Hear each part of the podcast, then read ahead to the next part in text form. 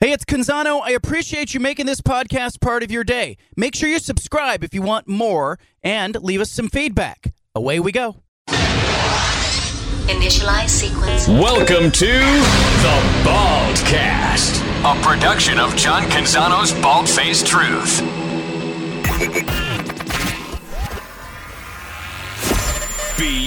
BFFT.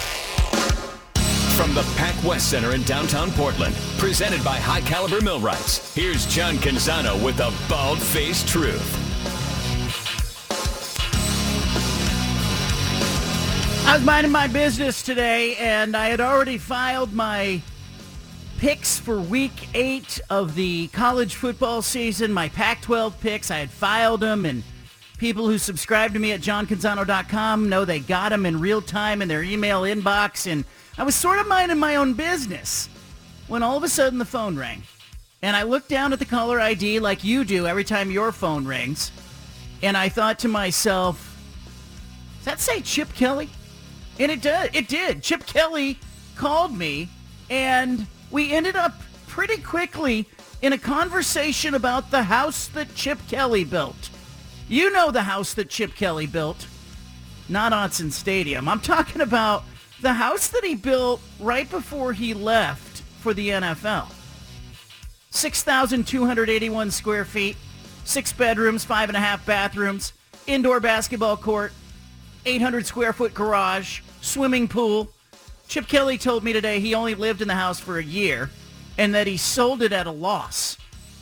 He sold it when he left for the NFL. And I heard a rumor about this house. I heard a rumor that this custom-built home included a room that was this mammoth-sized room that it was like it was like the Great Hall in Hogwarts Castle from the Harry Potter series. And so I finally had a chance to ask Chip Kelly about this damn room that so many people have told me about. I've heard it from multiple people that he had this giant room inside of his house and his plan was to have 80 or 100 college football players over at one time. And and uh, I asked Chip Kelly and he, he went, nah, it had nothing like that. It was just a regular house. A regular house with 6,281 square feet, mind you. A regular house with six gables and a bunch of stonework on the front of the house. It does look like a, a castle, and people who live in that neighborhood tell me that they still drive past it and they refer to it as Chip Kelly's old house, even though he hasn't lived there for more than a decade. Autzen Stadium, is that Chip Kelly's old house in your mind? I was thinking about this today because I went back and I looked and I saw, I noticed that Oregon, Oregon had 35 different head football coaches before Chip Kelly took the job. Chip Kelly took it in, uh, as you remember, 2009. Mike Bellotti had stepped aside and he took over after being the offensive coordinator. And uh, what Oregon had not had before Chip Kelly was Oregon didn't have a coach that had won at the clip and uh, and with the with the uh, noise that Chip Kelly won with. I mean, he was 46 and 7 at Oregon.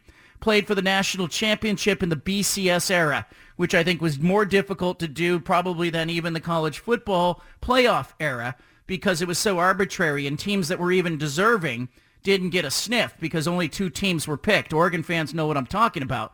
But uh, if you look at Oregon's history and you go back to the early days of Oregon football, like, you know, in the 1890s, Oregon sort of came onto the scene with a football program, and that's well and good. But, you know, they didn't really have any kind of success that was sustained, at least, until Rich Brooks was on the scene. And Rich Brooks, I, I used this metaphor today in print because after I hung up with Chip Kelly, I got in front of my laptop and I started writing because I thought, you know what? How many times am I going to have an opportunity to write a Chip Kelly called me column? And so I did it. And uh, the uh, the thing that I noted was that Rich Brooks lit the match for the program. Like if you want to look at the trajectory, everybody always says, well, he laid the foundation. I don't think he really did because I think you can go back and you can look at like Len Casanova and you can go back and look at, you know, even the early days of Oregon football where coaches were kind of cycling through in one-year cycles and and you can say, hey, um, you know, a lot of people played a role in this thing. But I'll just say this. Rich Brooks, who we've had on this show, he lit the match. Okay. Then Mike Bellotti, his replacement, blew on the kindling, got the smoke and fire going, like the campfire metaphor here. Then Chip Kelly showed up with a can of gasoline and he threw gasoline on the fire and he started an inferno that that I think kind of still is burning or at least smoldering today. Because if you think about the impact that Chip Kelly had on the program, Mark Helfrich replaces him, but he inherits a roster that includes Marcus Mariota, and they go back to the national championship game. Oregon played in several significant games under Mark Helfrich. Then Helfrich gets fired. The expectation, though, was set so high by Chip Kelly that four and eight was no longer acceptable. Rich Brooks had a four and eight season. Mike Bellotti had some seasons where he struggled, but four and eight was no longer tolerated because of the expectations that Chip Kelly brought to the program. Like he did that.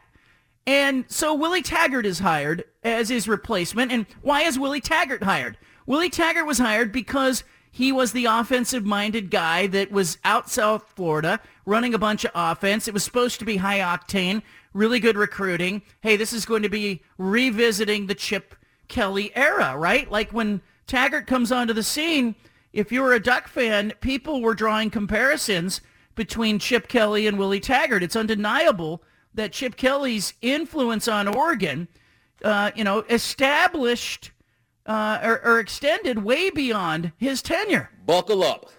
That's what Willie Taggart said. And so, and, and the expectations were there because of who? Not because of Rich Brooks, not because of Mike Bellotti. Apologies to those guys. They did great things. But the expectations were there because of what Chip Kelly did. So Taggart leaves after a year, and Oregon moves into the Mario Cristobal era. And Mario Cristobal sustains sort of what uh, Helfrich and and maybe Kelly left, uh, you know, several years earlier. And now he hands the baton, so to speak, to Dan Lanning, who, by the way, will coach on Saturday for the first time head-to-head against Chip Kelly. Now, this isn't like Dan Lanning in week one against Kirby Smart. Like, it isn't the mentor and the pupil, but it's a weird dynamic. And I got to talking to Chip Kelly today about you know, what it will be like for him to be inside Autzen Stadium again. Because for all of us, for me included, I have memories of Chip Kelly at Autzen Stadium. And they include, you know, college game day coming to Eugene and on Halloween night in 2009 to see, you know, number 10 Oregon play number 5 USC. I remember Lane Kiffin wore a beanie cap for that game. I was on the sideline. I saw him and I thought, look at this guy. And Chip Kelly beat him 47-20. I remember game day coming back the next season in 2010. Stanford came to town. Oregon was number four. Stanford was number nine. And Oregon just whacked Stanford 52-31. Oregon beat Stanford 28 zip in the second half of that game. And so I'm thinking about a lot of the memories of Chip Kelly. But I asked Chip Kelly what it's going to be like for him. And he tried to tell me it's just like any other game. He said this is his third time back in five years. It's not like it's my first time back. It's the same as going to Rice Eccles Stadium in Utah. That's a tough place to play too. Diminish, diminish, diminish, diminish. You know, he downplays it, right? You know, and he says, hey, I know what it's like to be an opponent there. And then he starts to launch into his itinerary. He says, you know, we land at 5.30 or 6. We'll have night meetings. We kick off on Saturday at 12.30. We're going to be in town for less than 24 hours. It's not like we're going to see a million people. And I don't for a minute believe that this is just like any other game for Chip Kelly. I think this is just what he tells himself so that he can stay focused on the task. There's really no advantage to Chip Kelly wax, waxing nostalgic with a sports columnist and radio show host in Oregon while he's trying to win a football game. But uh, I got to think that this feels big for him on some level. I think it feels big for the Oregon fans and the Oregon program. I think it's interesting, too, that Chip Kelly has lost the exact same number of Pac-12 games as a visiting coach. He's 0-2 than he did when he was Oregon's coach. He was 26 and 2. I did not bring that up in our phone call, but we talked about a lot of things. We talked about Dorian Thompson Robinson. We talked about, I asked him, you know, Marcus Mariota, Darren Thomas, Thompson Robinson. Is a college quarterback just a college quarterback, or do you coach these guys differently? And he said they're all different. He says, you know, strengths, weaknesses, visual learners, audio learners. You know, do they have to do it to see it? What's the best way to adapt your style to their style? He talked about practice reps versus game reps. He doesn't feel like, uh, you know, because you can't touch the quarterback in a practice. You know, he says you, know, you you go into a game and it's it's always different for the quarterback. It's more it's a different experience for the quarterback, more different than anybody else on the field because there's no contact in practice, and then games it's live fire. And then, you know, I asked him about Oregon, and he says what every other coach says on game week. He said, oh, that's a really good football team. Um, I think it's interesting. The house that Chip Kelly built, it it's not really Autzen Stadium. You know, Thomas Autzen, the Danish plywood uh, czar, uh, has his name on the stadium. Uh, it's not, uh, you know, he wasn't Len Casanova. He wasn't uh, Rich Brooks or Mike Bellotti. But there's a place in Oregon history, in our state's history, for Chip Kelly that is, I think, a special place. Because anywhere you go, anywhere I've ever lived, and I've worked for six different newspapers, I've been all over the country, covered all these sports events, but anywhere I go, people are the, have sort of the same motivation. They want you to like their town. They want their stadium and their fan base and their programs to be special. And I think what Chip Kelly did more than anything for the University of Oregon in his tenure there, however brief and magnificent it was, was he elevated the program to a position where the country could not ignore the University of Oregon, could not ignore what was going on with his football program. He changed the way people played. He changed the pace of the game. He changed the rules to some uh, extent. And then he went off to the NFL and got his teeth kicked in a little bit, but you know, he's back now at UCLA and he's got his best team since leaving. It's going to be a big game. It's a huge game. Game day's coming back. We got Rece Davis on tomorrow's show. Dan Lanning's on today's show, Oregon coach in the 4 o'clock hour. But I thought it was really interesting, and I wrote all about it. I wrote more about this. If you subscribe at johncanzano.com, free subscription, paid subscription, you got it a while ago in your email inbox, and or you can read it there if you'd like. Go find it. But the bottom line being, this is a huge week. It feels big. The stakes feel big. The impact of this game feels big. We got big guests. You got Oregon State playing Colorado. They're you know they're fighting for a uh, you know their their sixth win of the season. You got Oregon fighting UCLA for the pole position to get to Las Vegas in the conference championship game. This is all we can ask for in our region when it comes to college football. But the added bonus of Chip Kelly and the house that Chip Kelly built. I should get Don Essig to say that. That added bonus, it's just gravy. It makes it feel even bigger. We got a great show for you today. Jaden Grant's coming up next, Oregon State team captain. Dan Lanning, Oregon's coach, in the 4 o'clock hour. I want you here for all of it. You got the BFT statewide. Leave it here. You've got the home of the truth. Back to the Bald Faced Truth with John Canzano on 750 The Game.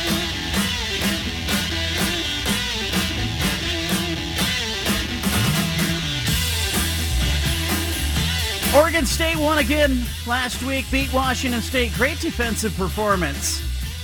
They get another opportunity this week at home, Reser Stadium, where they are very good. They get Colorado on Saturday. Uh, Jaden Grant, team captain, defensive back, here to talk about it. Hey, how how does that feel to be part of a defense that that shuts a team down? You give up ten points to a very good Washington State offense.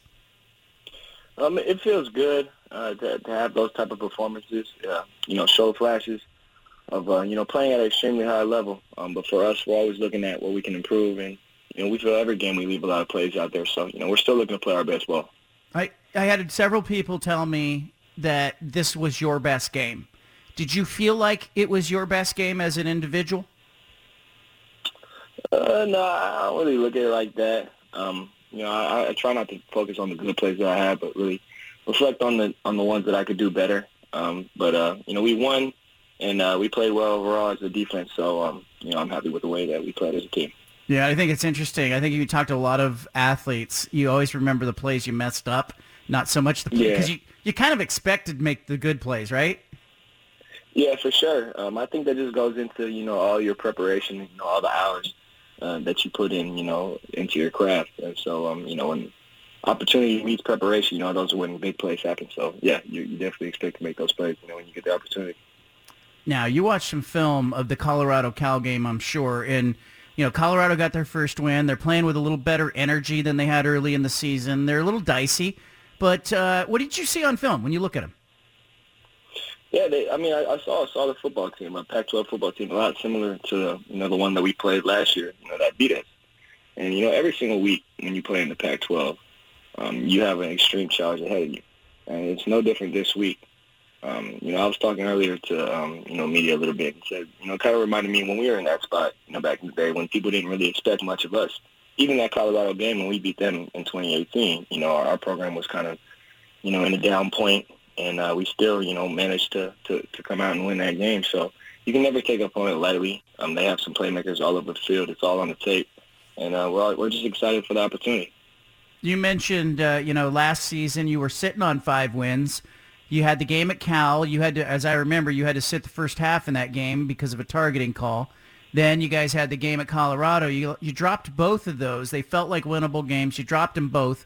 How much are you guys talking about that this year as you look back and say, "Hey, take nothing for granted"? Uh, we don't we don't talk about it as far as living in the past, but we we definitely have you know brought it up and mentioned it as far as learning from the past. I mean, it goes back to just us being a process oriented team. You know what I mean? And uh, taking it day by day, rep by rep. You know, just trying to be the best us that we can be every single day. What's the last movie you saw in the theater?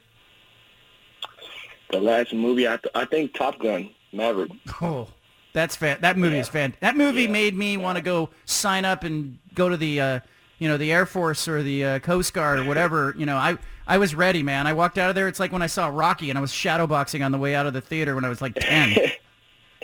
Yeah, I, I I went and saw it with Dalen a while back. I've been trying to watch it again. My dad, my dad bought it on his Apple TV, and I got his login, so I got to see all his movies.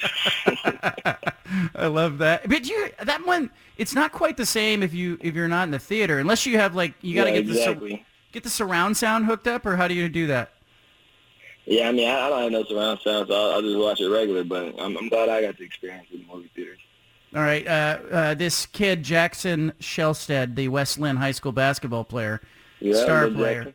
Yeah, you know him. Uh, he got an NIL deal. All right, so Portland Gear signed like high school kids can can sign NIL deals now and play high school ball.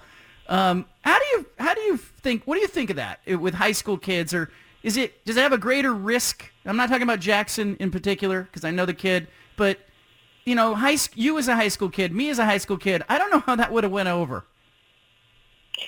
Yeah, um, I, I don't really know. Um, but for me, I think I kind of still stand, you know, the same way that I did about collegiate athletes as far as, you know, if people have the opportunity to capitalize off their name, image, and likeness, um, I think that, you know, it's a positive. So I think if it's used in the right way, you know, obviously there's education around it, you know, for people at such a young age um, and awareness, I think that'd be the best thing. But um, I, I definitely think it's a positive.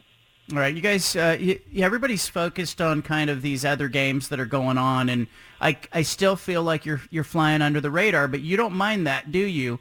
I, I still tell people, I'm like, Oregon State's not out of this conference championship thing. You win out, you probably go into Vegas. You know, we just take it week by week, you know, day by day, like, like we always say. Um, you know, every every week the goal is to go one and zero. So um, this week we got Colorado, and um, like you said, you know, our goals are still out there in front of us. You know, if we just stay focused on us and stay process oriented.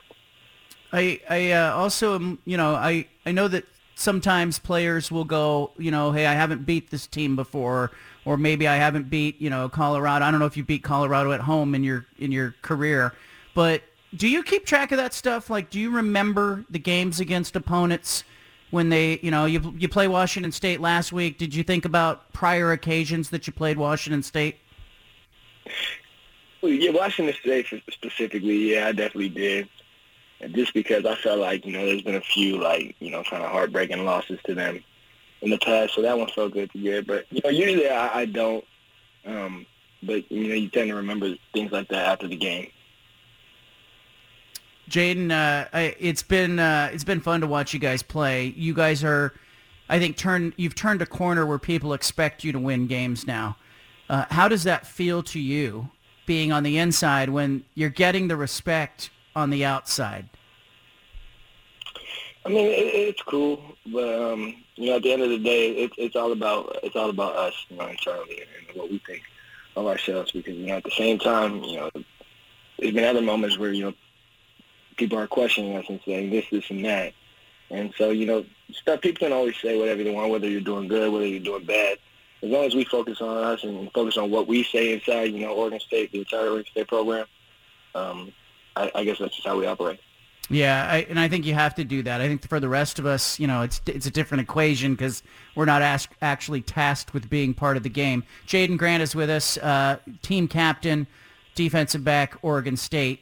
Your your uh, coach came on yesterday. He said uh, very likely that uh, it will be Ben Gulbranson at quarterback again this week. What have you seen from from Ben in practice? Uh, last week, two weeks ago, he starts against Stanford, gets a start against Washington State. How how much more comfortable is he looking to you this week, maybe than a couple of weeks ago? Uh, ben, he looks good. He looks comfortable, you know, like he always has. He looks sharp, you know. He like he's taking command out there, like you said. You know, obviously how valuable you know that game time experience was for him. So you know, Ben Ben's been looking sharp. He's been looking good, and I'm excited to see what he does this weekend. All right. Uh, before you go, what's going on with Jamba and you? You still have your Jamba available if people want to go in and get the Jaden Grant special? Yeah, the the Boba Jam is still available. Um, I, I don't know how long it's going for or whatever, but but it's been good. It's been a cool, cool experience, and I'm, I'm I'm still getting it daily. Are you are you getting feedback? Do people uh, say text you, your friends, go, hey, I just got the uh, the uh, what do you call it? it it's called Jaden's Boba Jam. Jaden's Boba Jam. Uh, do your friends text you and say that they, they got it, or do they are they going in Yeah. another direction? Yeah, yeah, they'll usually text me or, or tag me in a picture or something like that. So it's, it's, it's been funny. All right, Jaden, uh, we wish you the best. We'll talk to you next week. Uh, go get another one, and uh, we'll be talking about getting to win number seven next week. Yes, sir. Thank you very much. I appreciate you having me. All right, Jaden Grant, there he is, Top Gun. You definitely have to see Top Gun in the theater if you haven't seen it yet.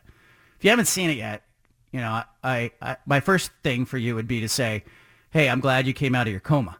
My second thing would be get go see it in the theater. Don't see it at home for the first time. Go to the theater. It's still out there in some places. Love that interview with Jaden Grant. We're going to talk about the college football picks for the week coming up. I'll give my final picks, locking them in. Steven will give his as well. We'll talk at 4.15 with Dan Lanning, Oregon's football coach. So I want you here for it. Spread the word if you are a Duck fan. You know a Duck fan. You probably do know one. Uh, whoever just came to mind, I want you to text that person and say, hey, get to the uh, radio station 750 The Game in Portland, 1050 in Eugene, 960 in Klamath Falls, 1490 in Roseburg. Uh, get to that station. Dan Lanning coming up in the 4 o'clock hour. Leave it here. Back to the Bald Faced Truth with John Canzano on 750 The Game.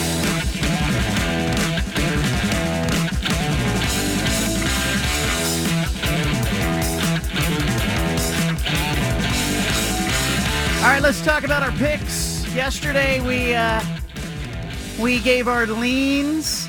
Today we may, we lock them in. Our final answer is as Philbin used to say. Uh, Steven, yesterday we talked about our picks, and by the way, um, I did a little more research on home teams in the Pac-12 conference.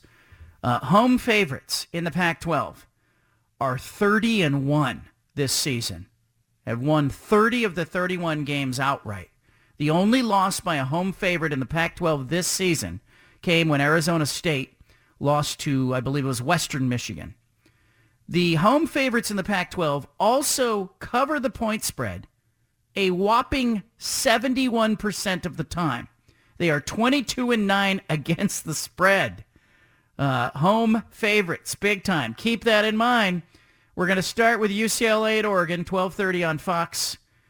Uh, the uh, home field advantage in this one, uh, it, uh, the home favorite in this one is Oregon, favored by six points now. I've seen the spread go from six and a half to five and a half, back up to six.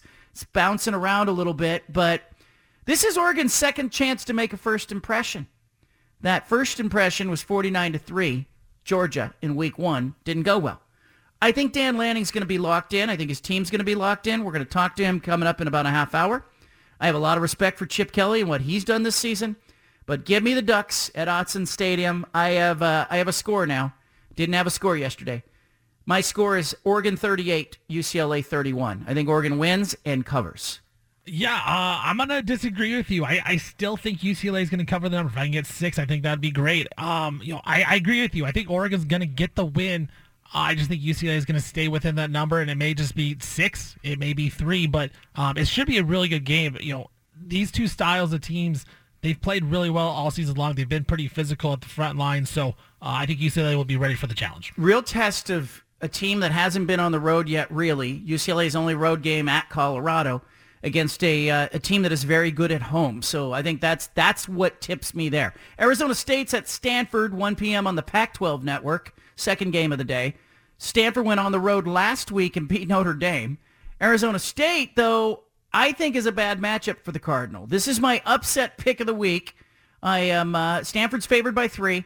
I'm taking Arizona State 31, Stanford 30. Close game. Mock me if I'm wrong, but I think Arizona State gets the road win. I agree with you. I think Arizona State uh, is the more talented team, and I know Stanford just went on the road to beat Notre Dame, but it was a very ugly game. I think Arizona State can score some points. I'm not sure.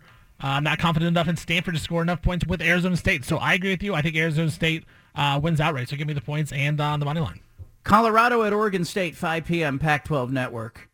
Buffalo's looked better last week. Won their first game of the season. By the way, this, the uh, over-under on win total for Colorado was 0.5. If you add the over, you won. Uh, they but they ran a new defensive scheme last week, and I thought it confused a Cal team that hasn't been great on offense most weeks. I don't think Oregon State gets fooled by this. I think Oregon State is also very good at home. They're eight and one in their last nine games at Reser Stadium. The only loss being that three-point loss to USC. Uh, it'll be Ben Gulbranson at quarterback for the third straight week. I think this might be a breakout game for Gulbranson. And while the offense isn't built to score, I think they move the ball just fine. And I will not be surprised if Oregon State scores a touchdown on defense. Oregon State is a 24-point favorite.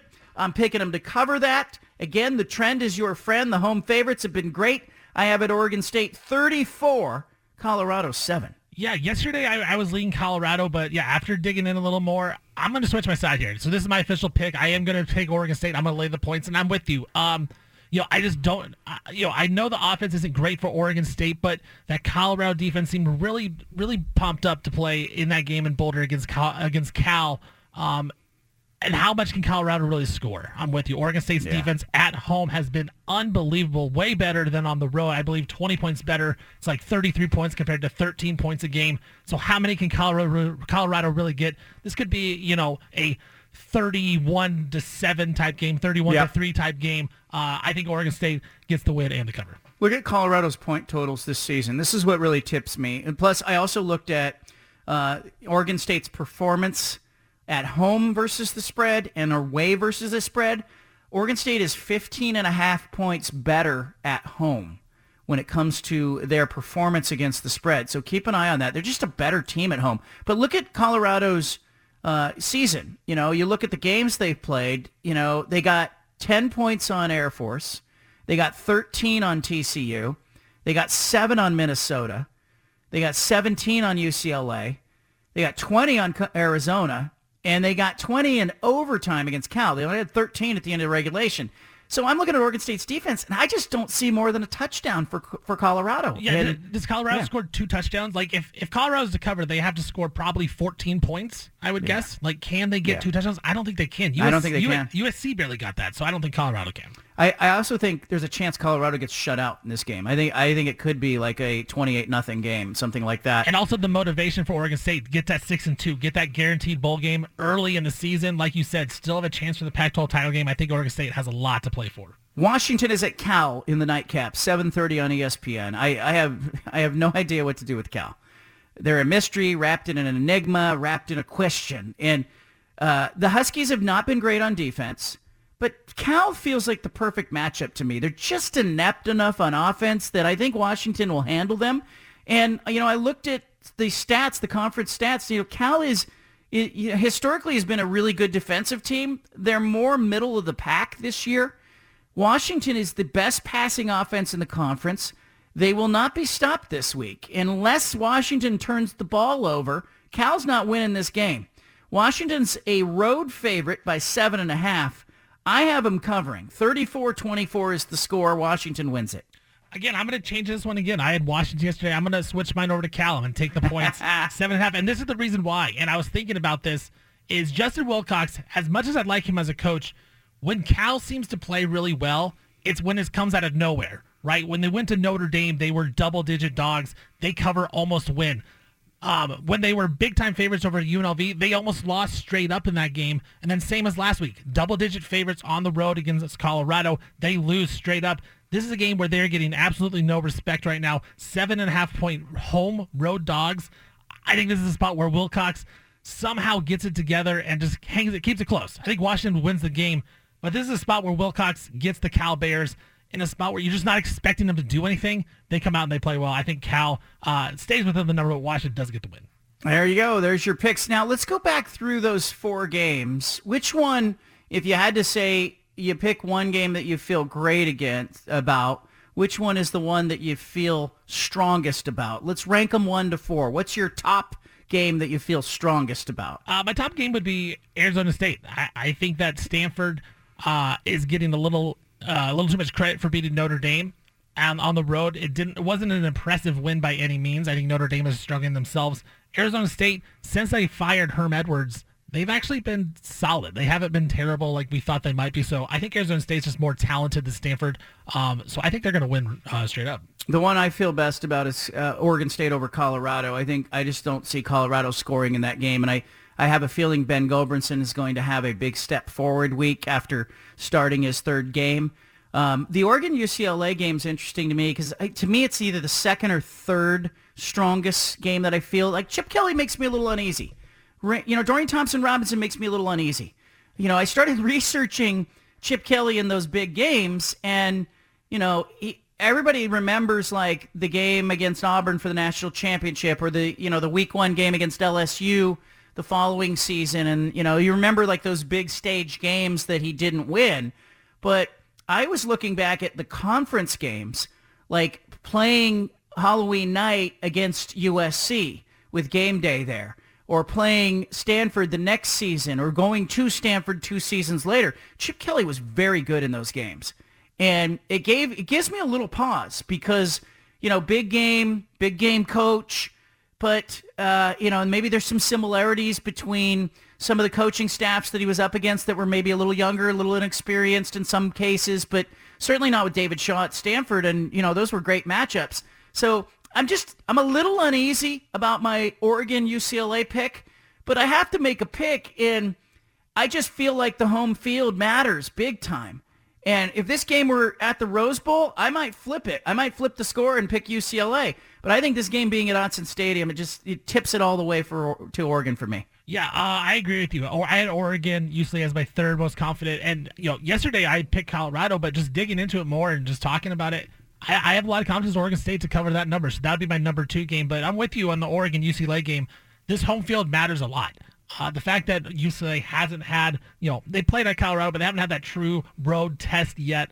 Uh, it is unknown how they're going to react to that. We've seen teams so far in the Pac-12 you know, fail that test, go on the yeah. road and not play very well. I mean, USC played well at Utah, but did not play well at Oregon State. We saw uh, Washington play really poorly at UCLA. So how does UCLA react to that tough environment? Game day is going to be there. Uh, the biggest game in Chip Kelly's UCLA career.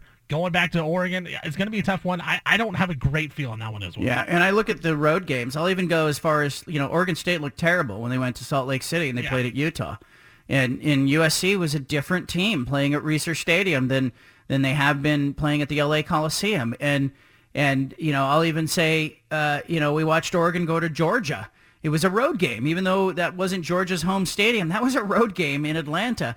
Uh, I just think there's a there's a big difference between this game being played. Uh, you know, even Utah going to the Rose Bowl against UCLA. Utah looked terrible in that game, and so I think that you know, I'm I'm leaning into the home field here.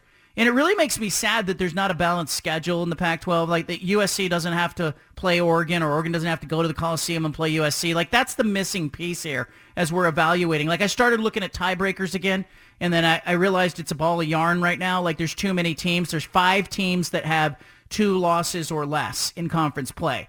You can't you can't do the tiebreakers on that right now because some of the tiebreakers are if they are all if there's multiple teams tied, what is the record against the next highest rated team? It's just a mess right now. So, um, you know, I think we're gonna have a clearer picture on this thing in about two weeks. We're gonna know like it's down to these three teams, two or three teams. But right now, there are about eight teams that still can mathematically get there. There's really nine teams that mathematically can get there of the 12 in the conference. So I just don't think it's worth playing that game right now. But I'll say this. The winner of UCLA Oregon is in pole position and, and sitting pretty heading to, you know, the rest of the season. And, you know, the team that I think is most dangerous that is not involved in this game is clearly USC. And because USC still has UCLA on the schedule. And if USC wins out, they're very likely in Vegas. And, you know, the only scenario in which they do not end up uh, in Vegas is a scenario where there's multiple teams tied at the top, and maybe it comes down to the game they played at Utah last week. But USC very much in control of their destiny. So is UCLA. So is Oregon. To this point, everybody else is going to need help in some form or fashion. All right, I want you to leave it here. Our big splash is coming up. Dan Lanning in the 4 o'clock hour. I want you here for it. Back to the Bald Faced Truth with John Canzano on 750 The Game.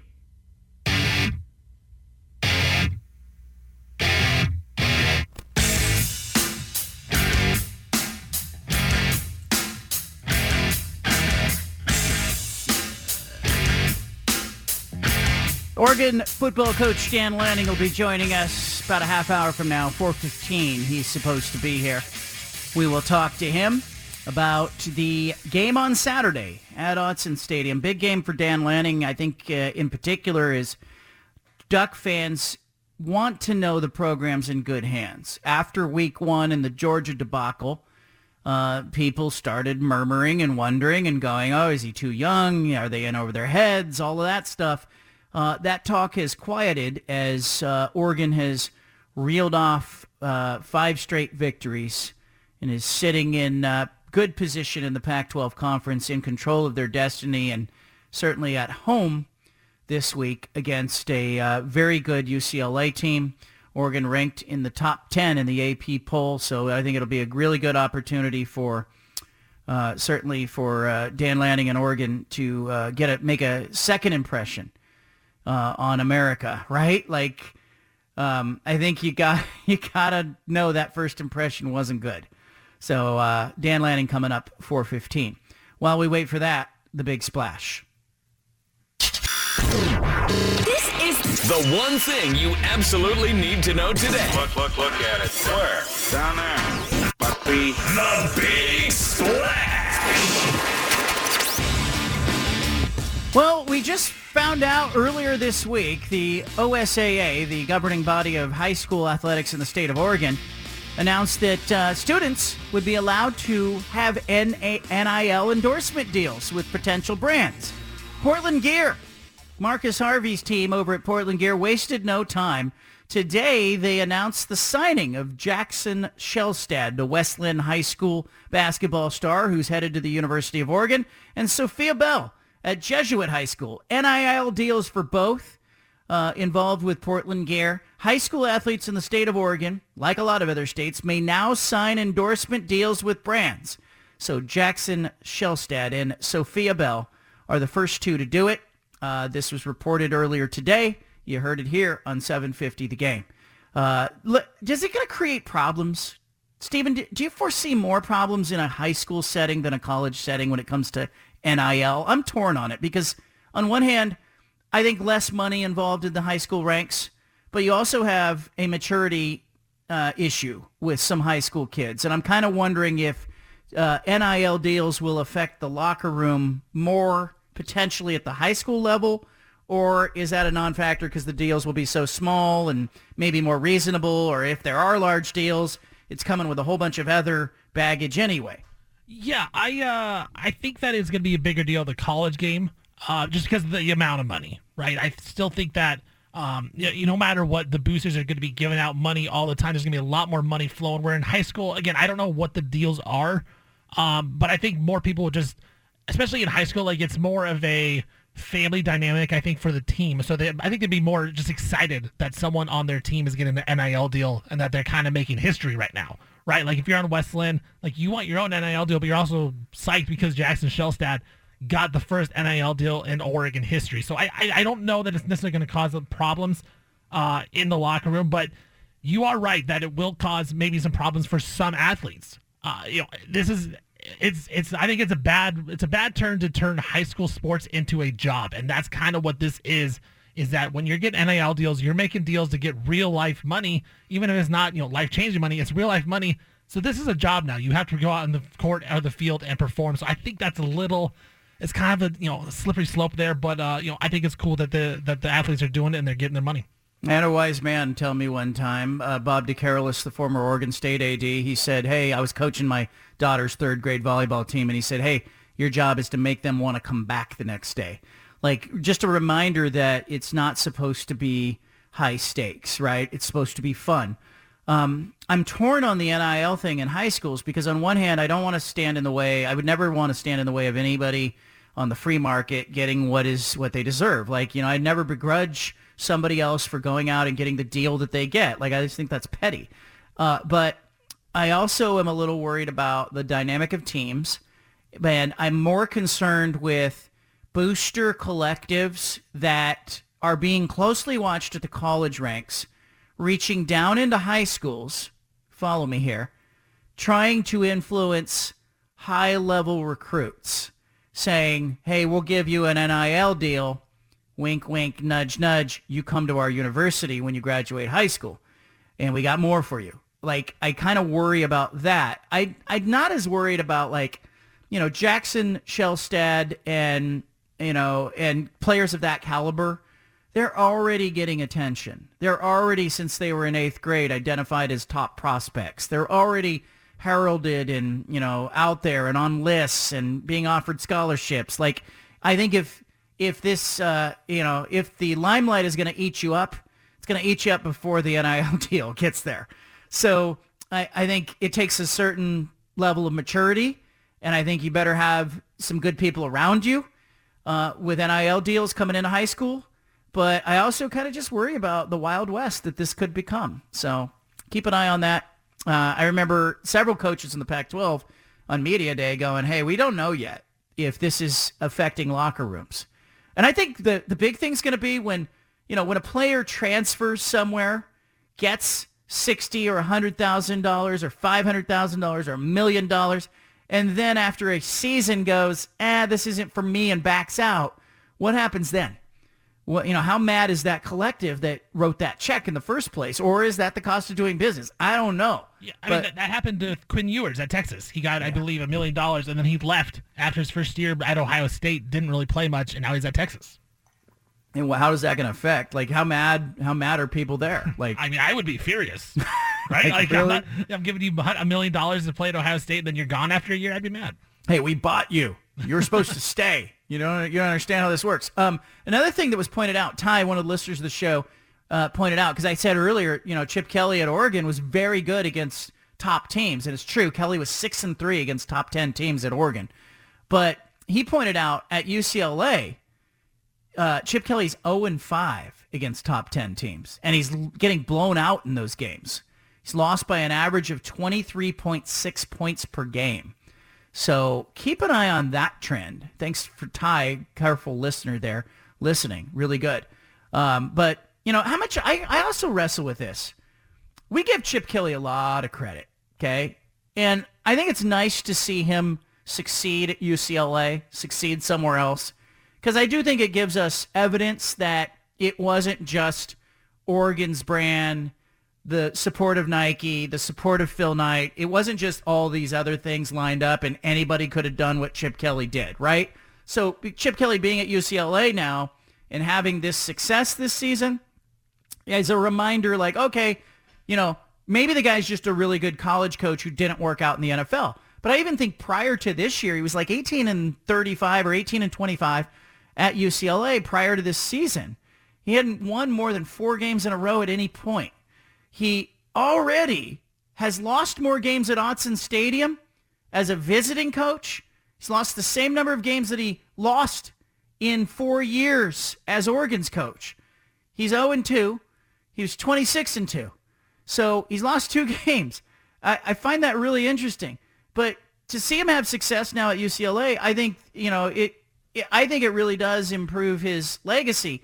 Do you think, Stephen, that factored into Chip Kelly's decision not to return to Camelot, not to come back to Oregon when he had the opportunity and Oregon's job was open and, you know, they were looking at Willie Taggart, but they left the door open for Chip when he was in the NFL. Do you think that the fact that you can't go home, you can't come back, you know, you're better off going somewhere else to try to have success because everyone's always going to go, well, it was just Oregon?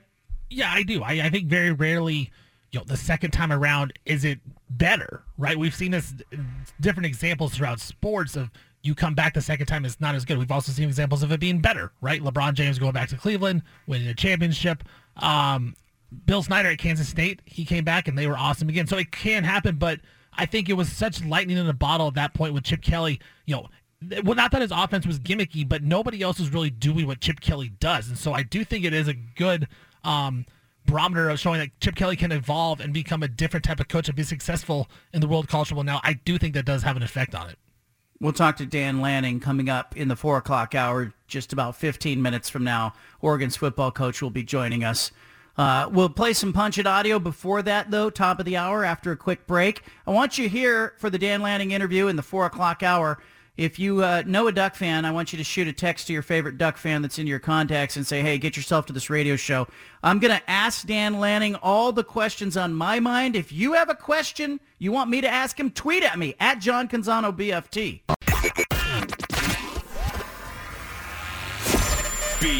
BFT. From the Pac West Center in downtown Portland, presented by High Caliber Millwrights, here's John Canzano with the bald faced truth.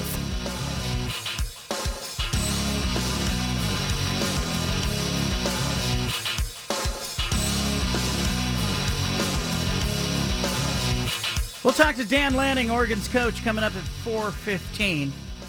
You're a Duck fan, I want you here. If you're not a Duck fan, I want you here as well. Ask him what it's like to uh, have another big game week on his plate. Game day, all of that. How much of a distraction is game day? By the way, Sabrina Ionescu will appear on College Game Day. On tomorrow's show, Rece Davis, part of the Game Day crew, he'll be joining us tomorrow. What's the latest on the college football playoff expansions timeline? How about the Blazers? 1-0, lightning in a bottle? Tom Brady joking about retirement, all of it part of Punch It Audio. We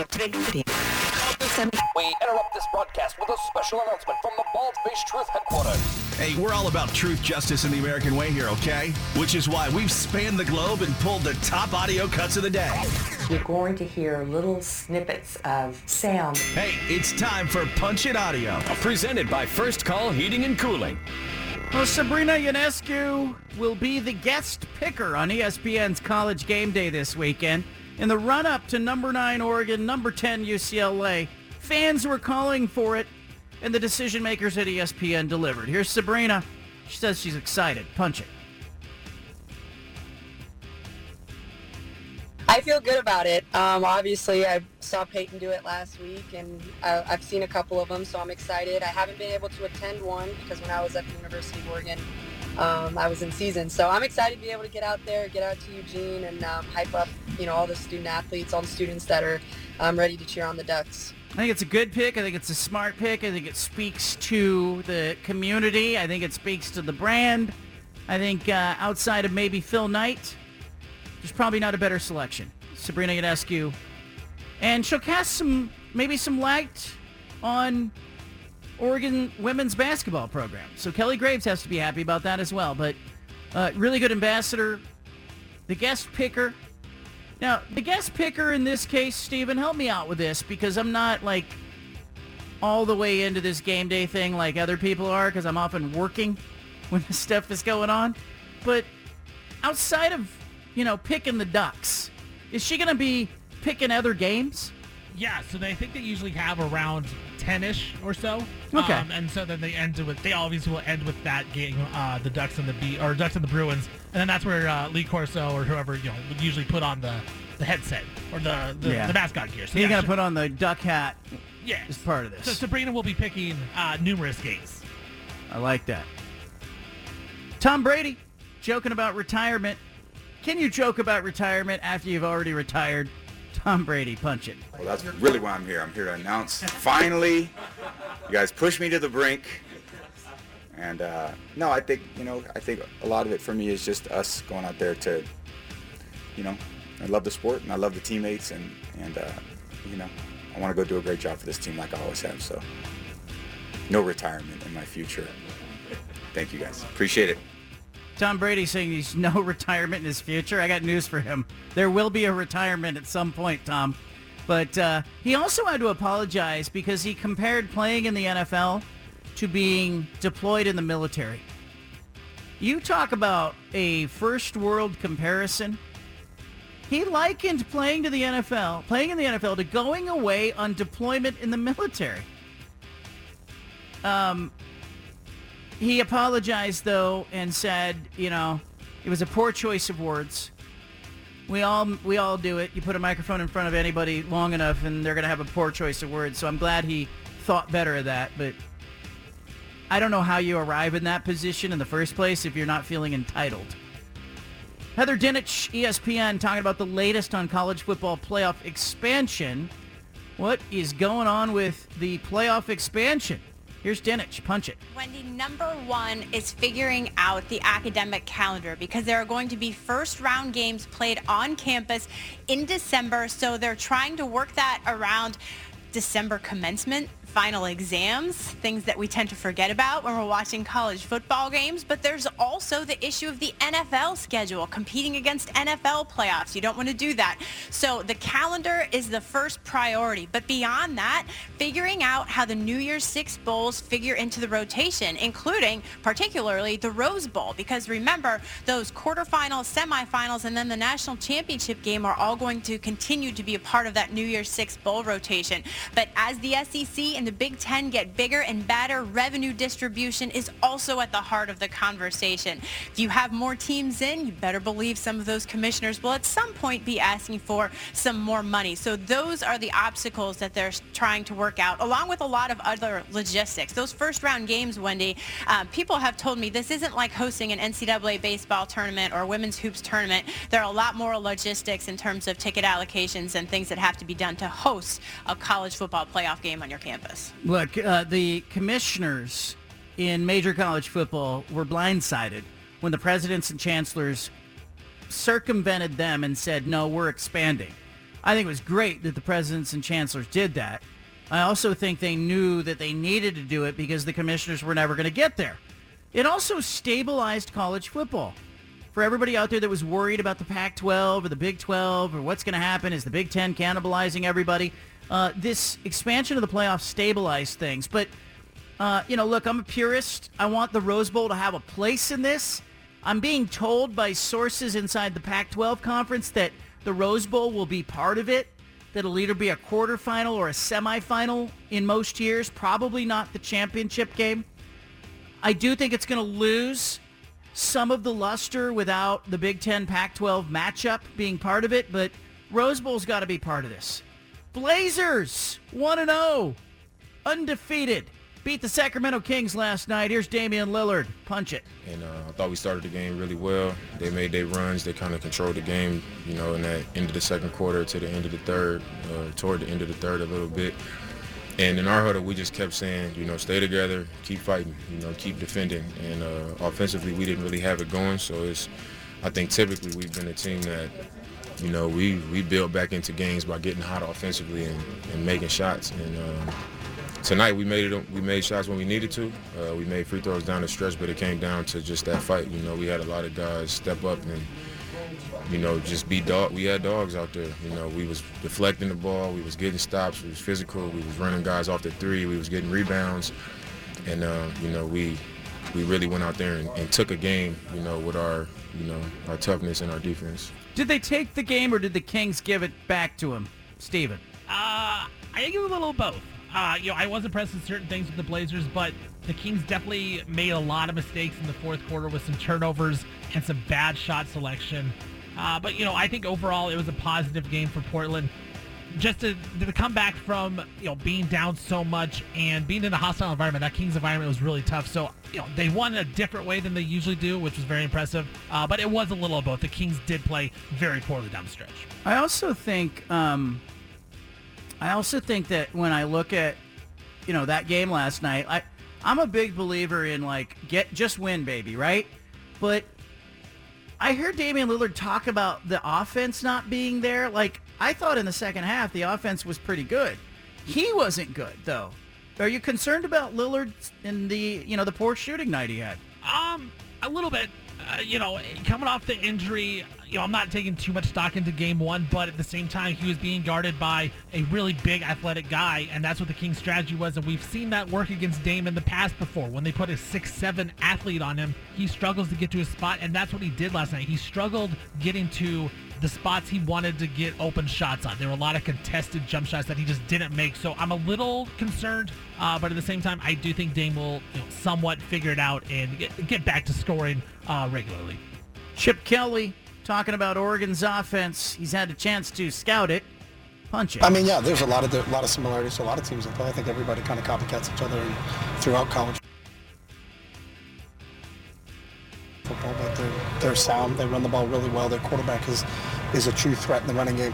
Um, they try to get him. He's a big physical kid that can get the ball in the perimeter, um, but they also distribute the ball in the passing game really well. So um, I think it's a balanced attack, and, and you got to make sure you got to account for all 11.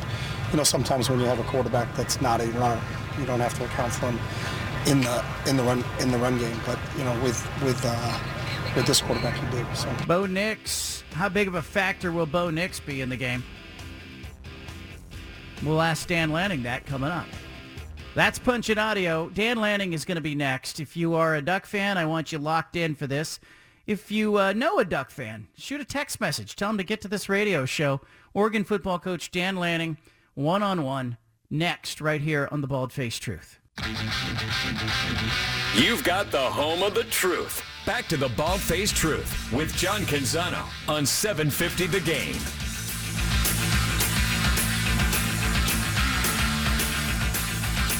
Oregon and UCLA, 1230 Autzen Stadium Saturday. Number 10 against number 9. Dan Lanning joining us, uh, Oregon football coach. It's a big game, man. How you guys doing? Doing great. How are you? I'm doing well. I'm, uh, you know, I, I'm stretching out for Saturday, although I, I don't need to be stretched out to write, but it, has got my adrenaline going. I don't, you know, it's, it, I love that it's an important game. So congrats to you for getting oh. into an important game. Yeah, always always fun to be playing in uh, in good games. This is, why, this is why you coach. This is why you play. This is why you're a fan. You know, this, the, these moments.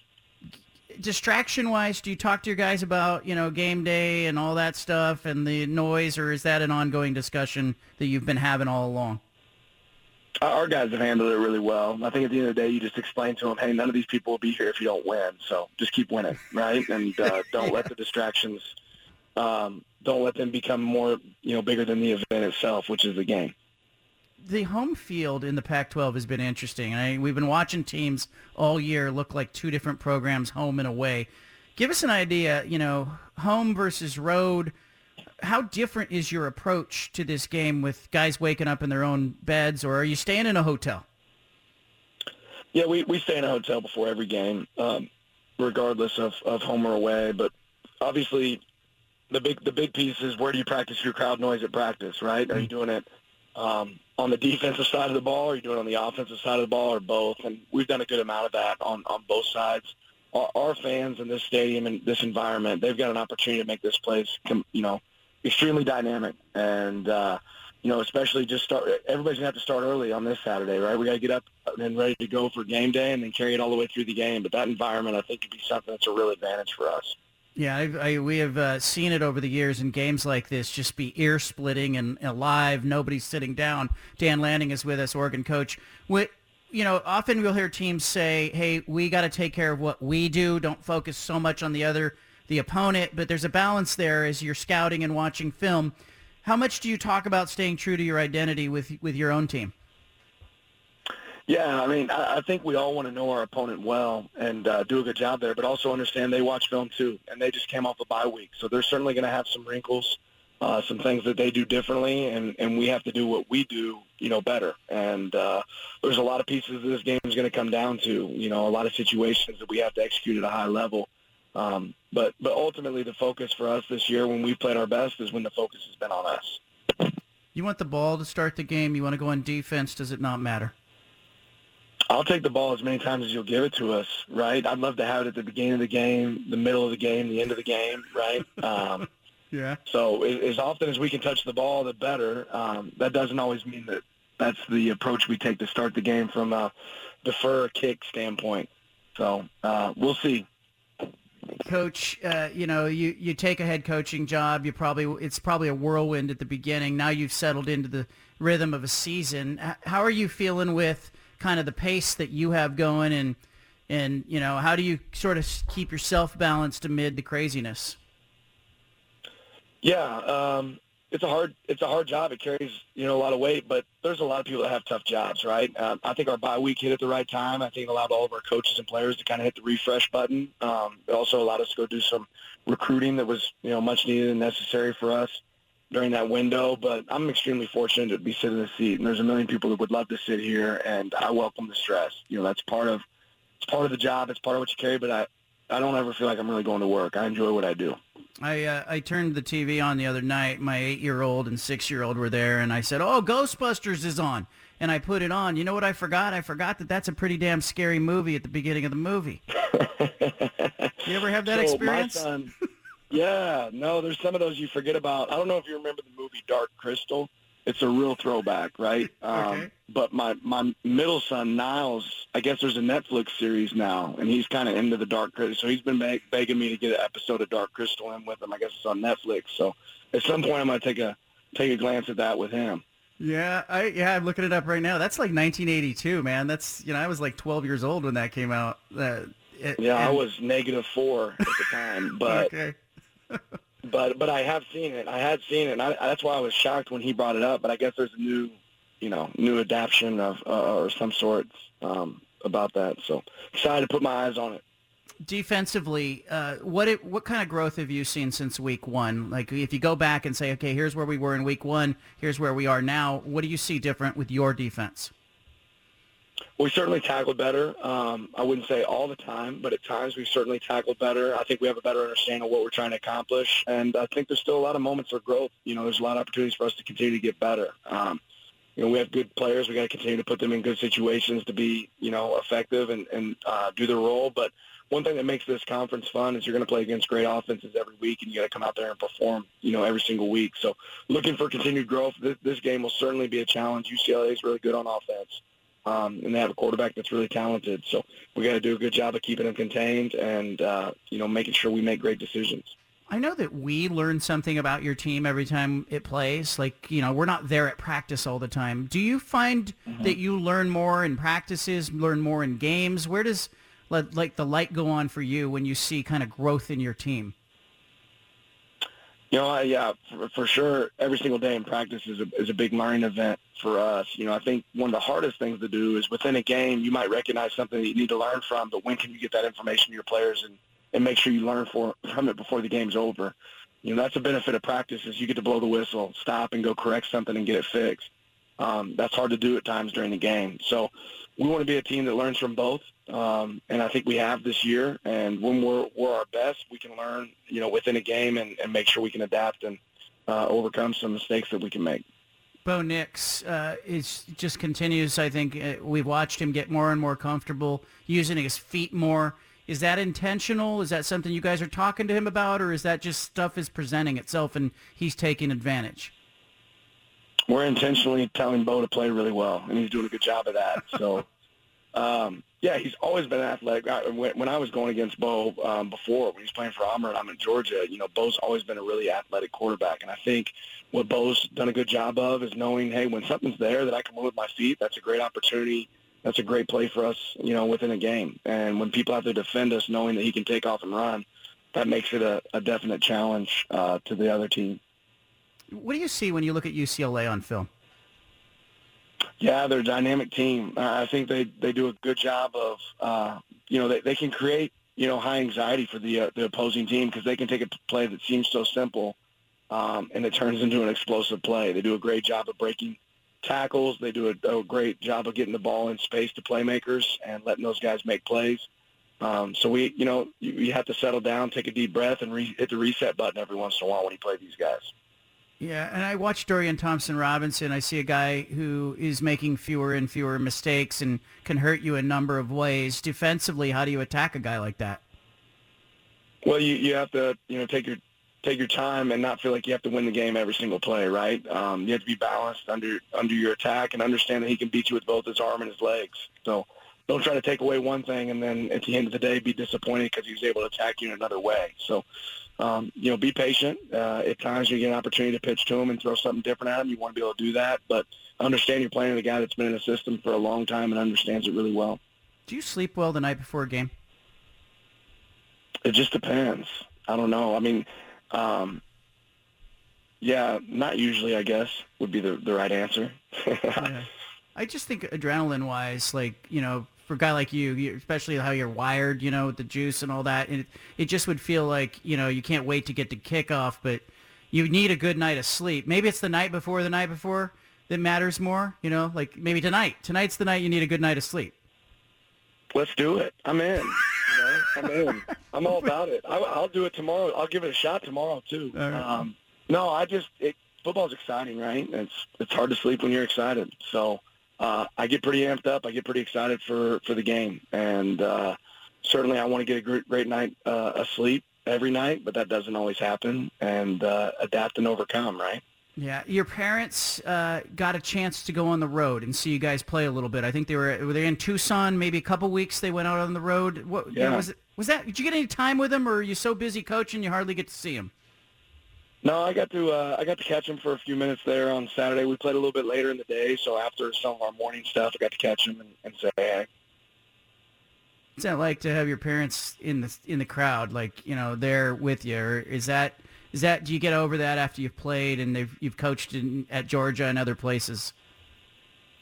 Yeah, my uh, I've, I've been very fortunate to have really supportive parents. They've been supportive for a long time. You know, when I was when I was a high school kid, I don't know if my dad ever missed a football game. And uh, now that I'm on the other side of the country, it's a little bit harder. He doesn't he doesn't get to make every one of them, but I know he gets to watch them all. So uh, it's always fun to have great support, and I've been fortunate to have great support in my family. All right, Dan Lanning, uh, wish you the best. Go get it, and uh, I will see you at the stadium. All right, see you there. Thanks, John. All right, there's Dan Lanning, Oregon football coach. Immediate response, immediate reaction to that. Steven, what do you hear there?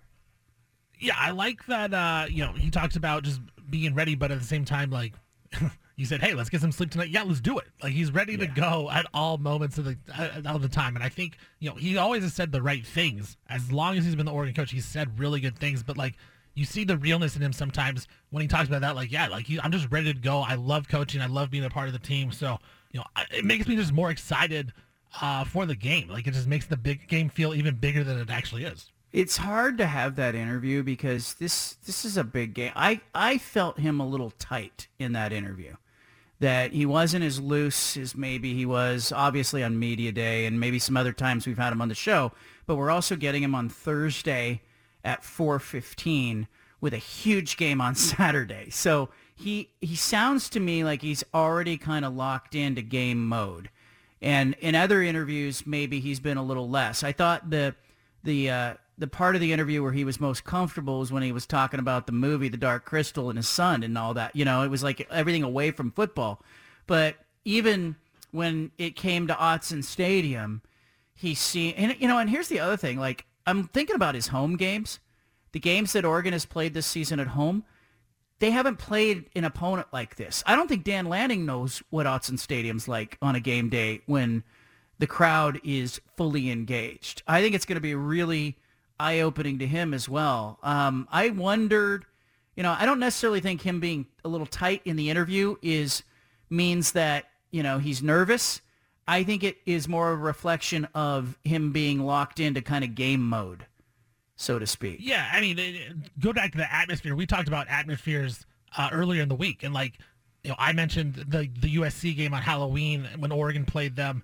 Uh, you know, th- that atmosphere is great. So yeah, I think you're right. Like Lanning probably hasn't seen Autzen Stadium at that type of atmosphere with game day being there. Um, yeah, and, you know, to go out being tight, I agree with you. I don't know that he I don't know if he's tight, but I think it's just you know he's been you know working so hard to get to this moment. Uh, to play UCLA, he's been studying. You know, he's been studying tape, figuring out the game plan, and it's one of those things where you hear athletes talk about, you know, when they're on the field or on the court, like they can relax finally. It's all the build up up to the game. It's the nerves before the game. But as soon as the game tips off or you know kicks off, that's when they get at their best and relaxing. And I think that's kind of what Dan Lanning comes across to me as is just like you know he gets nervous before the game, but as soon as it starts, he's ready to go. I think you know, older coaches have often said that they get the they get a great night of sleep the night before the game because they feel like, hey, I've done everything I can to prepare. But other people, you know, Mario Cristobal confessed like he barely slept the night before a game because he was so locked into what haven't I done or the adrenaline of the game and whatnot. I think it's a really interesting question. I think Chip Kelly, he is. Uh, I thought it was interesting too that UCLA is flying in so late on Friday night. They're you're not getting to into Eugene until 5:30 or 6 p.m. Hmm. Like, I think there's logic in it. Like everything Chip Kelly does is strategic, but I think he is really interested in spending the least amount of time on the ground, knowing that hey, we're just here to sleep and then wake up and play a football game. And other coaches like to get in early, get acclimated, look around, have the downtime of the hotel. I think it's a really interesting approach that UCLA and Chip Kelly are taking, getting in so late. I'm going to ask around the conference here during the commercial break and find out what is customary. Hey John, real Because- quick, do you think Yeah. uh, do you think Dan Lanning the, the tightness has to do also with the last big time game they played was Georgia and they got Yes. absolutely abolished? Yes, could could be. I think some of it is just where we're getting him. Right, we're getting. This is probably the last interview he's doing before he is fully into game mode. So what are we at? We're at 4:30 now on Thursday.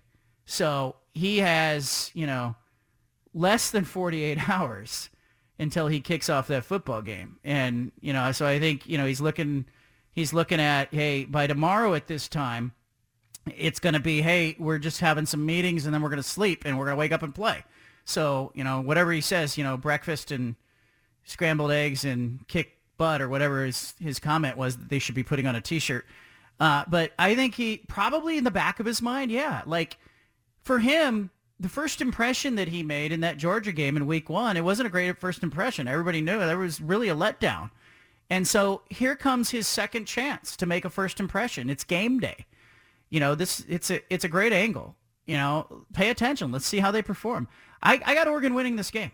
And, you know, I think I think they win it. I think they cover the spread. I think the home field's too much to overcome.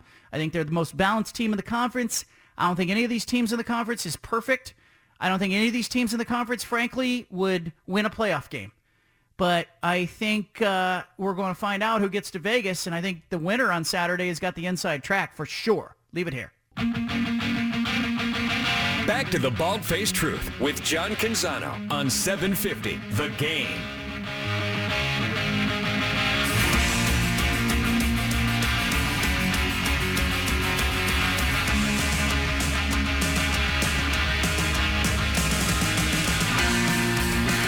Pointed out to me that I talked to two Oregon coaches today. I talked to Chip Kelly earlier in the day.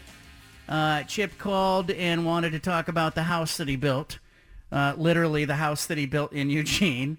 Um, he also was in game mode. So, you know, Dan Lanning came on just a few minutes ago. Anna, you heard the interview. I, I think he was locked in.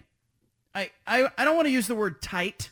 I think he was locked in because I think he's in game mode.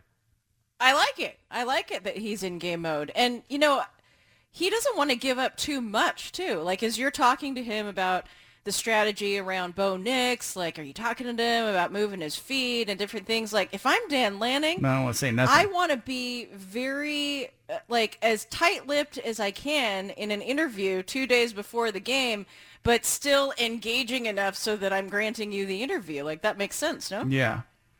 Yeah. It uh, like I thought about Jonathan Smith who came on yesterday. Jonathan Smith yesterday, I asked him point blank who was going to start at quarterback, and he kind of had to give that up. it was the first time that he had publicly uh, confirmed that Ben Gulbranson will play at quarterback. You know damn well Colorado saw that. Jake Dickert, the Washington State coach, told me last week. Okay, so I talked to Smith last week on Wednesday. He said Gulbranson was going to start. Dickert said within a minute somebody forwarded him my tweet about Gulbranson starting. That's how locked in all these coaches are. It's somebody's job at every program to monitor what is being said, what is being written, and get it to the head coach. Yeah. Yeah. So I think Dan, I think you're right. Dan Lanning playing a little tight to the vest. So I'm asking him about movies and stuff. He don't want to talk about it. And that's okay. Like, so having spoken to both coaches today, one older, experienced, one younger, still experienced, but, you know, obviously a lot younger. What do you like? What do you make of that? What What are the takeaways for you? Like, it's so easy to compare since you spoke with both. of them. Uh, Chip Kelly's been in a whole bunch of these games. Yeah. He sounded a little calmer. Mhm. He, but he's been in a bunch of these games. You know, the big, you know, he's been on this stage. He's been on bigger stages in the NFL and whatnot. I think that's a little bit to his demeanor, but he still was all business. Because I tried to steer Chip into like a variety of conversations that I wanted to go talk about, and he steered it back to Dorian Thompson Robinson, and he was most comfortable when he was talking to me. Like I asked him about Marcus Mariota and Darron Thomas and Jeremiah Masoli and Darren and uh, Dorian Thompson Robinson. I said, you know, as a learner, who is he most like? And he said they're all different. Some of them are audi- auditory. Some of them are visual learners. Some of them have to do it to learn it. Some of them don't. Like he he enjoyed talking about that. But and then I asked him about Oregon, and he said that's a good football team. That's all he would say. That's a good football team because he knows damn well I'm going to write it. If he's like, you know what, we noticed that when they get into you know 12 personnel yeah, he's on the right hash, that. He's not going to say that. their tendency is, you know, here's the other thing. Both of these guys have had two weeks. They both had a bye week last Uh-huh. week. Is it an advantage to Chip Kelly being more experienced that he had an extra week? Or is it an advantage to Dan Lanning that he has an extra week to prepare for Chip Kelly? Yeah. You know what I mean? Because where Oregon used to kill people with Chip Kelly is when they would be on kind of a tight turnaround Yeah. You know, or they had the extra week and the opponent didn't. Oh, Mm-hmm. it was they murdered people on those. Like they're you know they're snapping the ball when you're not ready, kind of killing you. So, it, with your experience of talking to head coaches, like literally within this time frame, a couple days before a big game, when coaches feel tight, is that is there any correlation between tightness, looseness, and success? Because on, in one sense, you want coaches locked in, and it's like all business. We're just here to do the job. You know, I'm here to do the job, and so are the players. We're going to play for each other, whatever. Or do you find that coaches that have a re- more relaxed attitude going into the game and are a little more loose and free, like, you know, is that more of a recipe for success? I have found no correlation that I can draw. Like I used to look for that. Yeah. But what I gathered from, you know, Lanning's interview today and maybe even my talk with Chip Kelly today or Jonathan Smith yesterday uh, was that Lanning, what he really wanted to impart on our listeners was how important the atmosphere at Autzen Stadium was to them. He made he was very intentional. I think listeners probably caught it in talking about the noise and how they're going to need the noise and how that is a factor. So I think he is telling you, if you're a Duck fan, when you're going to be in the stadium, hey, we need you on your feet and we need you engaged. And he said, get going early. I don't think he was in. I don't think he was talking about you waking up early. Okay, I think he was saying it's okay to have a mimosa at your tailgate because you'll bring some of that energy into the stadium. You know, we need you hyped fans. yeah, because I do think it would be a bigger advantage for Oregon if this game was at like five or six o'clock when fans had had a good long tailgate instead of some scrambled eggs, you know, on the way into the stadium. So I don't know. I, I, I, you know, I've heard coaches that were super loose. Their team comes in, doesn't play well, they get criticized for it. Right. So I've had other coaches Eye off the ball. super tight and then we say oh the coach was too tight you know? So i i think it really depends. And and i think obviously the bigger thing is with the players you know? Do they come in? Are they relaxed? Are they you know? In the big thing like you know Lanning got off the interview and he and i don't think he'd mind me sharing this.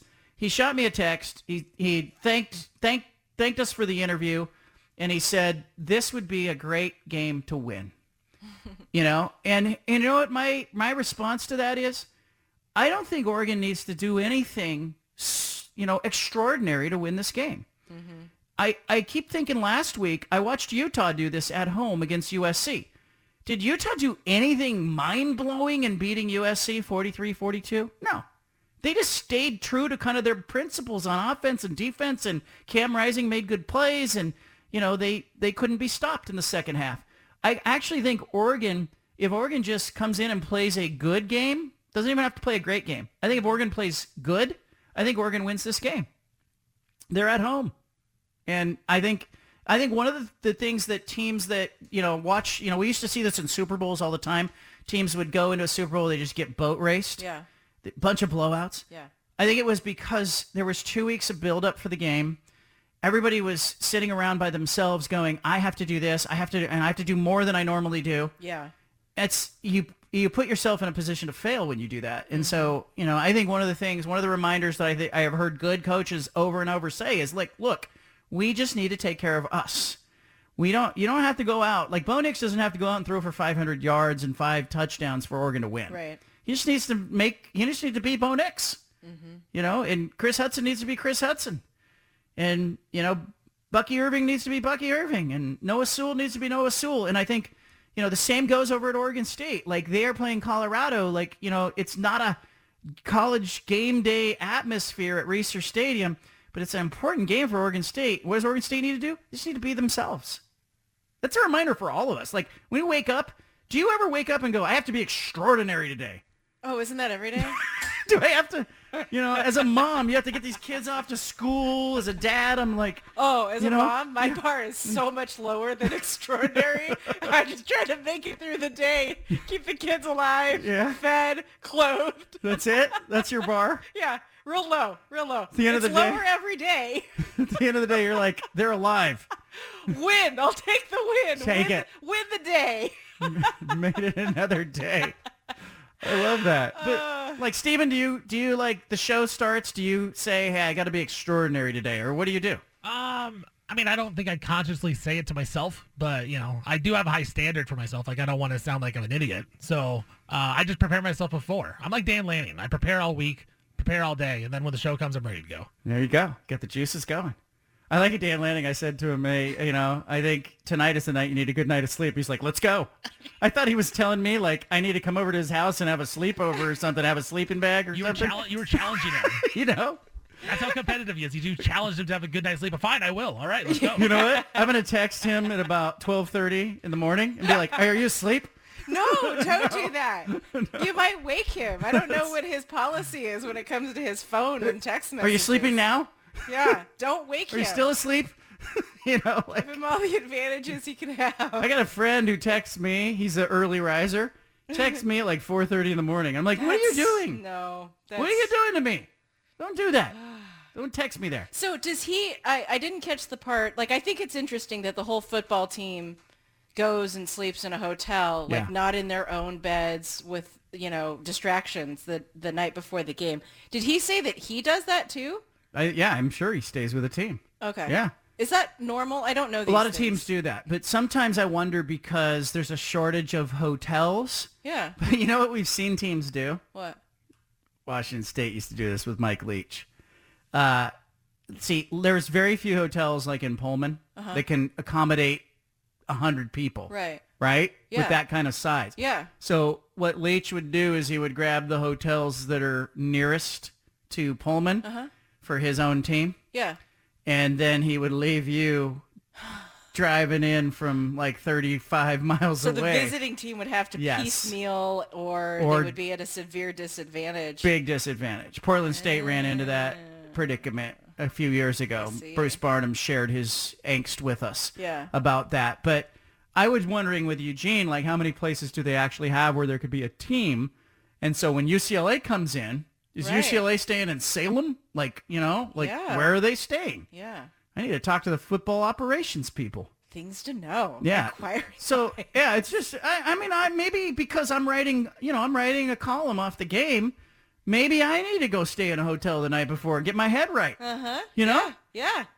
get Why locked aren't in. you doing that? That's I'm gonna leave. Why are you Why are you subjecting yourself to all these familial distractions? yeah, Go. Instead, I wake up. Yeah. Six year old and the eight year old are playing Legos. They're arguing with each other. You know, the dog's yapping at me. It's a relief for you to get out the door and onto I-5. How do they expect me to write these sentences? How should I? How do I cobble together some Yeah. words? I told I, I said I was stretching out to Dan Lanning. I don't think he was amused by that. As I was stretching out for the game, you know, he was like, "Okay, next question." Moving on. Moving on. All right, leave it here. You got the bald-faced truth. Back to the Bald Faced Truth with John Canzano on 750 The Game.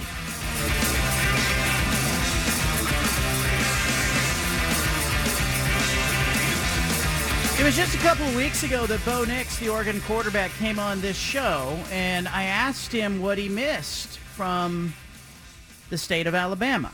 And he commented, do you remember what he commented, Steven? Do you remember what he said? I do. What did he say? He said Chick-fil-A. So I just got a text from the University of Oregon's um, sports information director uh, who said this happened because Bo mentioned Chick-fil-A on your show. And Oregon football, of course, tweeting out that uh, they pulled up with a Chick-fil-A truck and the Oregon football team got to eat some Chick-fil-A. So you have to be careful, is what I'm saying, with the power of this radio show. Bo Nix made a wish, and he got Chick-fil-A. What should he have wished for? Well, I got a question, John. Um, I haven't really been to the South like that. Is is Chick Fil A different in the South than it is like up here in the Northwest? Well, it just I think it that the origin of the company was I think it's Atlanta based. Yeah. And so the it didn't get out here for a while. Like, you know, I think it's been in the last decade that Chick-fil-A has shown up out here. It used to be when I was living I, I lived in Tallahassee for a while while in Florida there in really Georgia, Florida. But um, you know, they had Chick-fil-A over there and they didn't have it anywhere. I, I had no familiarity with like Chick-fil-A or White Castle or any of the things that I was suddenly seeing in other parts of the country or Whataburger and stuff like that. What? White Castle. Yeah. Why are you laughing at White Castle? I don't know. Uh, the best part of Bo Nix, well, first of all, good on Chick-fil-A for paying attention. Yep. Right? Yeah. Like somebody in the marketing department at Chick-fil-A is uh, doing their job. And then the best part of Bo Nix getting Chick-fil-A, like their truck down to Eugene to serve the team, is that Bo Nix was in the truck serving Chick-fil-A. Like he had an apron on, like he was an employee. Yeah. So I think Bo Nix got put to work. Yeah. Be- sorry, Bo. Because of us, he had to uh, sling Chick-fil-A sandwiches all weekend. Uh, but uh, that's pretty cool. Like I, you know, should we make a bigger deal about that? Like, should we create a big station promo? You know, You never Wait. know who's listening. You never know who's listening to this show. it's that's twice this. It's happened with food companies because Yeah. Jaydon Grant in Jamba Juice. That's how it happened as, for him as well. He got an NIL deal because he came on the show and said he drinks a Jamba every day, and now he does the uh, interview every Thursday. Presented by Jamba Juice, and he's got his own Jamba drink. I think we, I think we need a show meeting to talk about what companies, uh, what food companies we want to sponsor the show, and we can just say, That's yeah, we eat there every day, and then maybe Yeah. they'll listen and they'll do it. Maybe they'll bring us food every day. Yeah, I'm down with that. Just casually drop them into our conversations, you know? I think it's cool that the truck came. Yeah. You know what I mean? Yeah. Like they didn't just like ship out a bunch a stack of sandwiches or something and go like, "Hey, warm these up." They brought a truck. And I imagine like there's Chick-fil-A in the Portland metropolitan area. There's, mm-hmm. you know, it's not like it's not like this thing had to come from like Atlanta. So, right? Right. You know, they, they do this. So, this is good this is good branding for Chick-fil-A and we got to get Judah Newby on this and tell him like, "Hey, we need a promo that says, "Hey, when the quarterback needs Chick-fil-A, this is where he comes to the bald-faced truth." That's what you need. You need big voice guy. Big I, I do. I do owe Judah a chicken sandwich from Chick Fil A, by the way. So uh, yeah, yeah, let's get let's get this on the promo and give me a free one I can give to him. There you go. Uh, but uh, I was just texted by uh, Nate Kruger, the uh, football uh, sports information director at Oregon. He said, "Hey, you know this happened because of your show," and I was like, "Hey, there you go. Membership. Crazy things happen. Membership has its privileges." Bruce Barnum comes on and says, I'm going to buy beer for everybody that shows up at the Vikings uh, football game. And next thing he knows, he's getting a really big tab. And I want to tell a little story too on that front. Not Barnum, but on the front of the platform of the show. So I'm at Salt Lake City and I'm in Rice Eccles Stadium watching Utah and USC the other night. Minutes after college football game day announced they were coming to Eugene for the US UCLA Oregon game this week, I got hit up by two PR people with ESPN who said, A, we just tweeted this out. Could you retweet it? Okay, like a friend asking for a friend. Yeah. Second thing was, hey, do you want Rece Davis on your show? So they ESPN and this college game day thing, this is a like it's brilliant by ESPN because they have the they basically get people tuned into their station early in the morning on a college football Saturday every Saturday. They get everybody clamoring for game day. It's become this big thing. Like where is game day? Where is game day? Brilliant on them. But they're only doing like one interview. Rece Davis is only doing one interview. And the lady texted me today. She said, hey, uh, he wants to come on Friday, tomorrow's show, in the 4 o'clock hour. I said, fine, that works for me. So they're all about promoting what they're doing, mm-hmm. and they know exactly how to do it. And I'm sure they know of what's the Bald Face Truth radio show in every market that they go to. Mm-hmm. They know the go-to radio show. They know the sports columnists. They know who to get to. They got it down. Like it, what they weren't like googling me on Saturday night. Mm-hmm. I've heard from uh, Bill Hofheimer, who is the head PR guy for ESPN before, mainly when I was barking at ESPN for screwing up the broadcasts during games. Nevertheless, uh, he had my he had me in his contacts, and he went, "Who's the guy in Oregon that we need to get to that reach all those people on his radio show?" Well, that guy who's been a pain in our ass, and so they know what they're doing. Isn't it really smart of them? It's a, I mean, it's a pretty well-oiled machine, I would think, at this point. Um, do you think that the 12:30 kick uh, has to do with it's 12:30, right?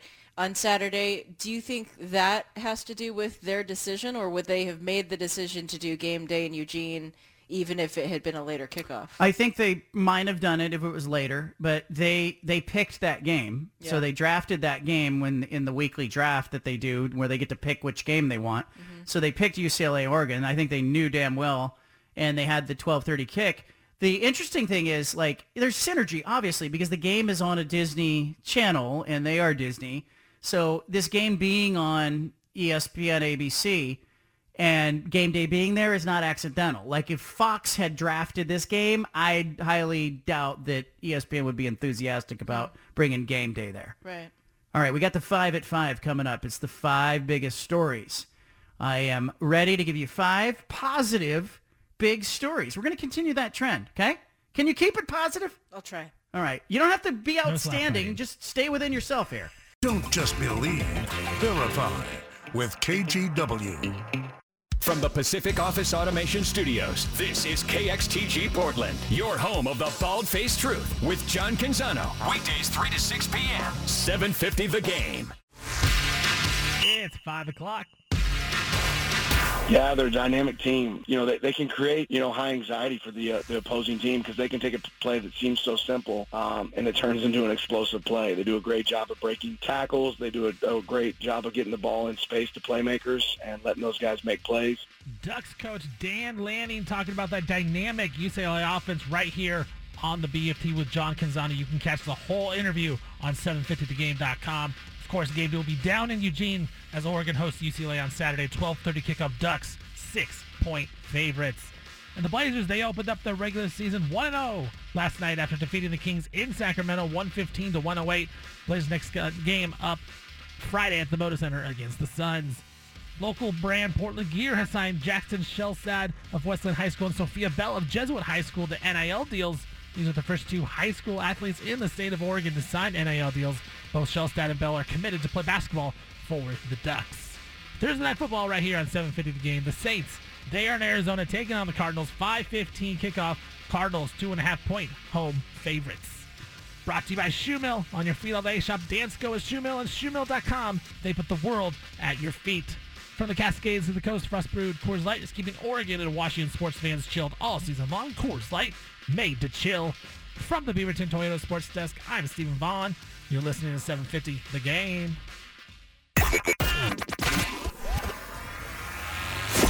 BFT.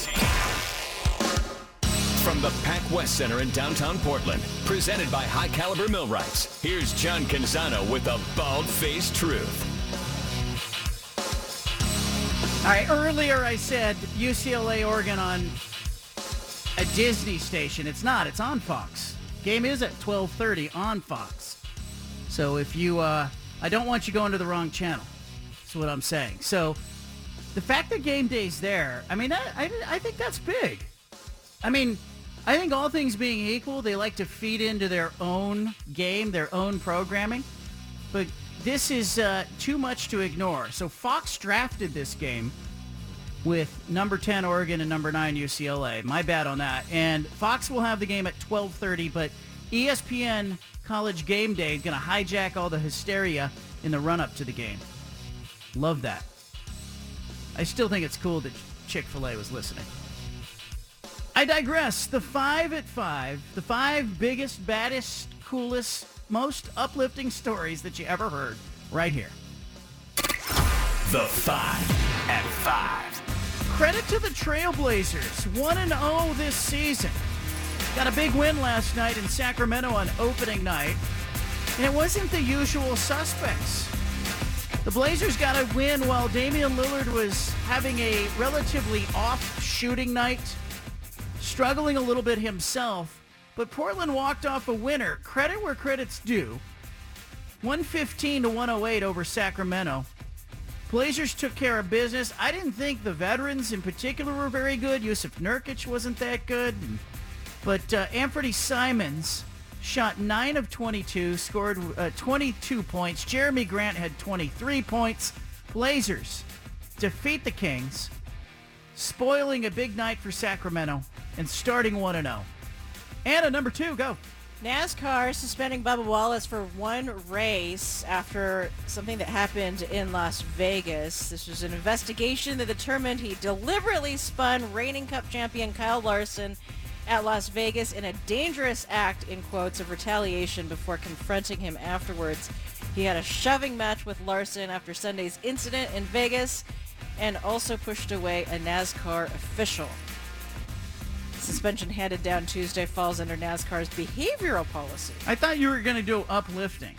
That lasted one day. One day of One uplifting, day. and we're right back. We're right back. If the fighting was slapping, I would have said it was okay, but it wasn't a slap fight. I love it. College football playoff committee s- remains undecided on expansion. They concluded yet another lengthy closed-door meeting today and ended up undecided on when the playoff will expand to 12 teams.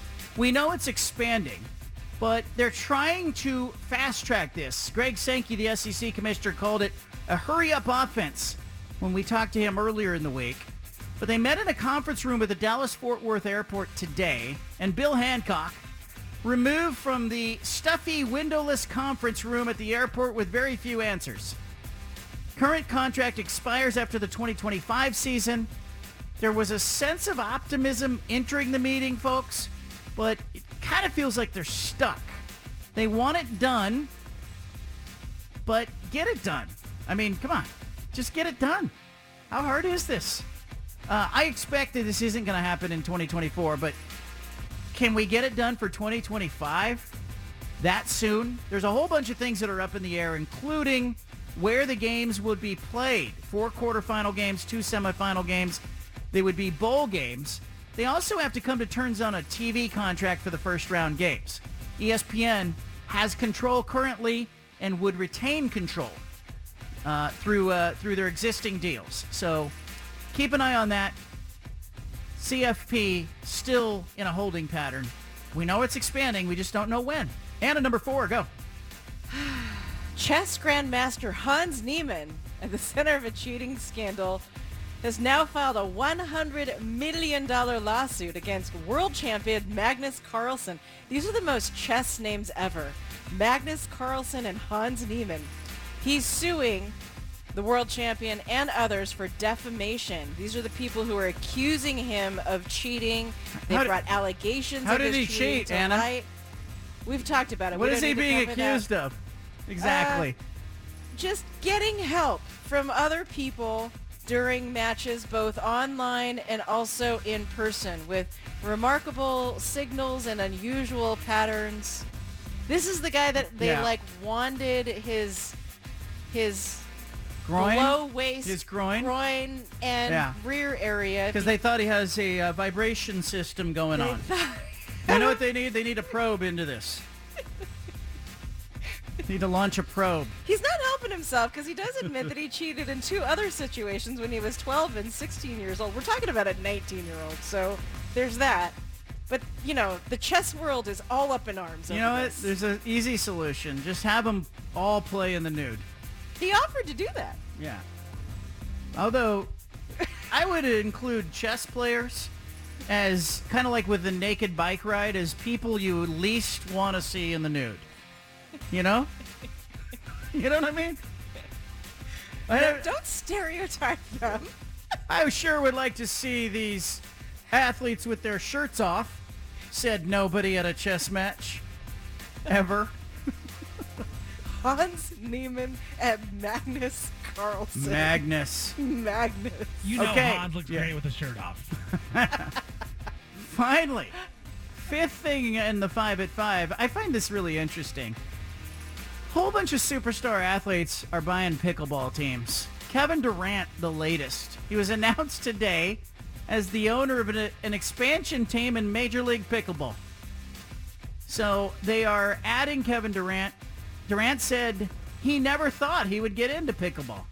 In a video that was posted by the company that he bought the team from, uh, he's bringing some passion from the game. LeBron James previously was announced as an owner.